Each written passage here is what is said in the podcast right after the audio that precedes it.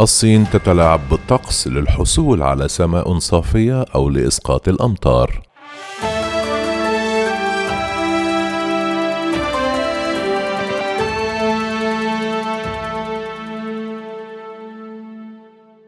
أعلنت بكين في بداية ديسمبر أنها ترغب في إعطاء دفعة لبرنامج تعديل الطقس ومع أنه برنامج غير معروف فإن الأمر يتعلق بجهد لا مثيل له في العالم بتسخير السحب. أعلنت الصين بداية ديسمبر كانون الأول عزمها على توسيع برامج التحكم بالأرصاد الجوية على نطاق واسع جدا كما أفادت بذلك مجلة صباح الصين. الجمعة الحادي عشر من ديسمبر كانون الأول وهي تهدف من ذلك أن تكون قادرة بشكل أساسي على إسقاط الأمطار والحصول على جو صحي على أكثر من 5.5 مليون كيلومتر مربع أو أكثر من نصف مساحة البلاد بحلول عام 2025 في الوقت الحالي لا تسمح الجهود المبذولة إلا بتغطية ثلاثة ملايين كيلومتر فقط. إن طموحات الصين في التحكم بالطقس ليست جديدة بالمرة. فكشف العالم, العالم عنها النقاب خلال دورة الألعاب الأولمبية عام 2008 عندما زعمت بكين أنها استخدمت بشكل ملحوظ تقنيات التجوية على السحاب لضمان أن يجري حفل الافتتاح تحت سماء زرقاء تماما. لكن في هذا العهد لم تكن الصين قد بدأت بالفعل أولى تجاربها في هذا المجال. لكن في ذلك العهد لم تكن الصين قد بدأت بالفعل أولى تجاربها في هذا المجال. كان ماو تسي تونغ والد الصين الشيوعية هو موضع أسس هذه الطموح في أواخر الخمسينيات من القرن الماضي.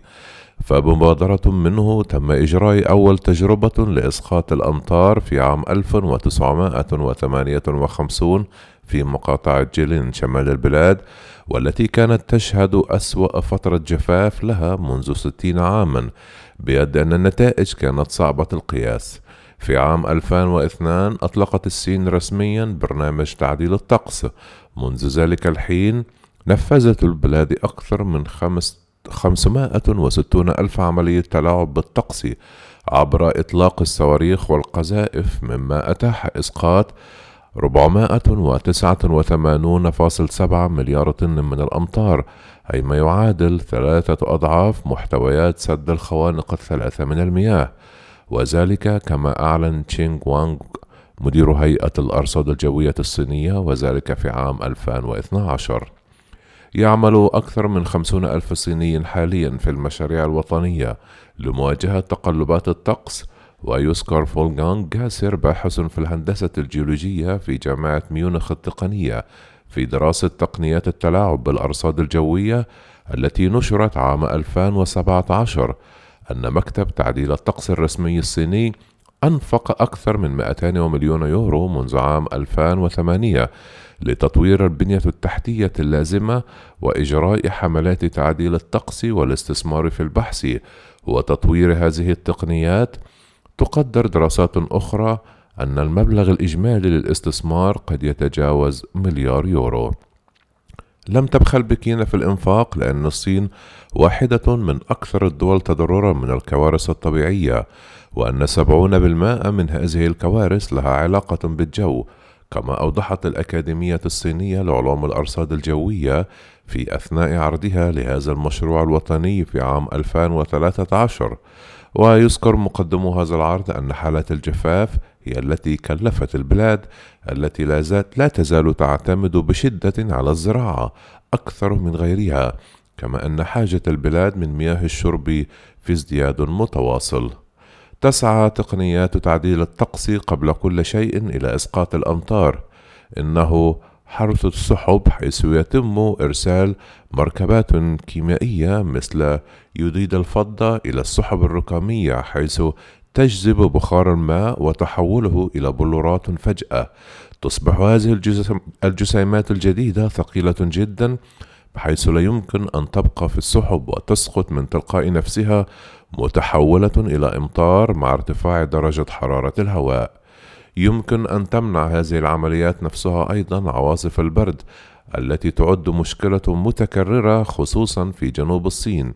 في هذه الحالة من المفترض أن يؤدي حرث السحب إلى تسريع هطول الأمطار مما يمنع تكوين كرات البرد الكبيرة. يقول ثلاثة باحثين تايوانيين درسوا الجوانب السياسية لهذا البرنامج في مقال نشر في عام 2017 أن الصين تستخدم بشكل متزايد التلاعب بالطقس لتجنب سوء الأحوال الجوية أثناء الأحداث الكبرى. في عام 2015 أصدر مكتب الأرصاد الجوي الصيني قواعد يجب اتباعها من أجل الحصول على الحق في استخدام هذه التقنيات خلال الأحداث المحلية أو الوطنية على وجه الخصوص.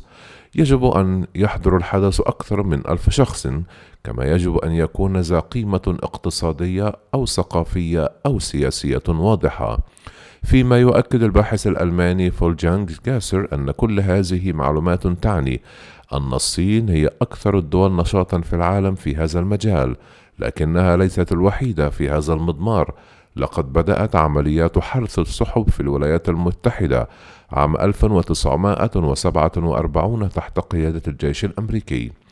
كما هو الحال في كثير من الأحيان اعتقد الأمريكيون حتى الثمانينيات أنهم يمكنهم حل جميع مشاكل الطقس باستخدام هذه التكنولوجيا. ويقول فولغان جاسر في دراسته لكن الحماس تضاءل بشكل كبير منذ ذلك الحين. واليوم هناك تسعة ولايات فقط تنفذ عمليات حرث السحب تكمن مشكلة الأمريكيين في أن الفعالية الحقيقية لهذه التقنية لم يتم إثباتها مطلقا ويضيف الباحث الألماني لا يمكن قياس نجاح العملية لأنك لا تعرف أبدا ما إذا كان سيحدث لو لم يكن هناك حرث.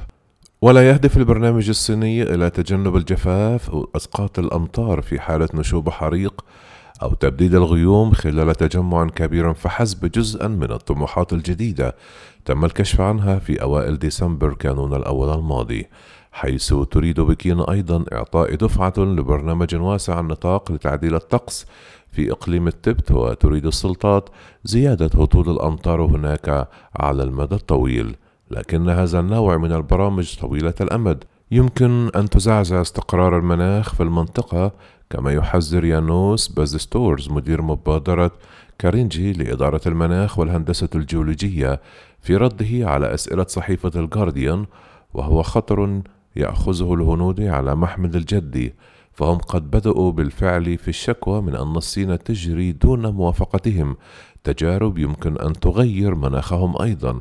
كما لو كانت العلاقات الصينية الهندية لم تكن بهذا السوء بالفعل وكان لابد من إضافة بعض الغيوم عليها.